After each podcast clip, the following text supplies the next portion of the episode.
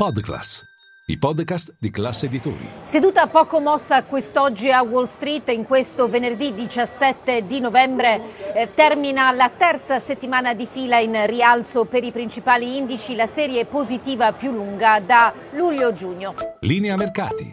In anteprima, con la redazione di Class CNBC, le notizie che muovono le borse internazionali.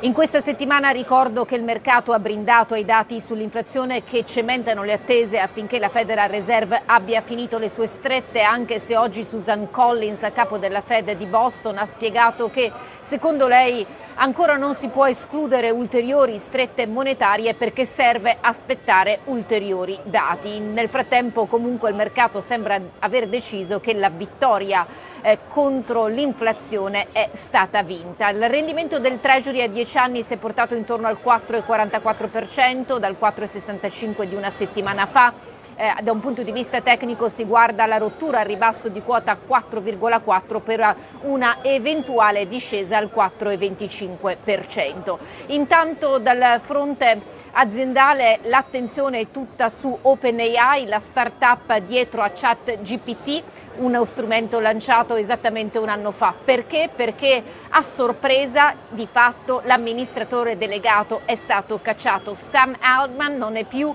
il leader di società la cui valutazione è passata da 29 miliardi ad aprile ai circa 90 di oggi e in cui Microsoft ha investito pesantemente. Il CDA sostanzialmente ha detto di non avere più fiducia in lui. Mira Murati, Chief Technology Officer, diventa CEO ad interim. Intanto il Manchester United vola dell'8% e questo perché secondo indiscrezioni di Bloomberg il club inglese vale 4,4 miliardi di sterline e questo sulla base dell'offerta del miliardario Jeff Ratcliffe che avrebbe messo sul piatto 33 dollari ad azione contro i 20 a cui viene scambiato attualmente.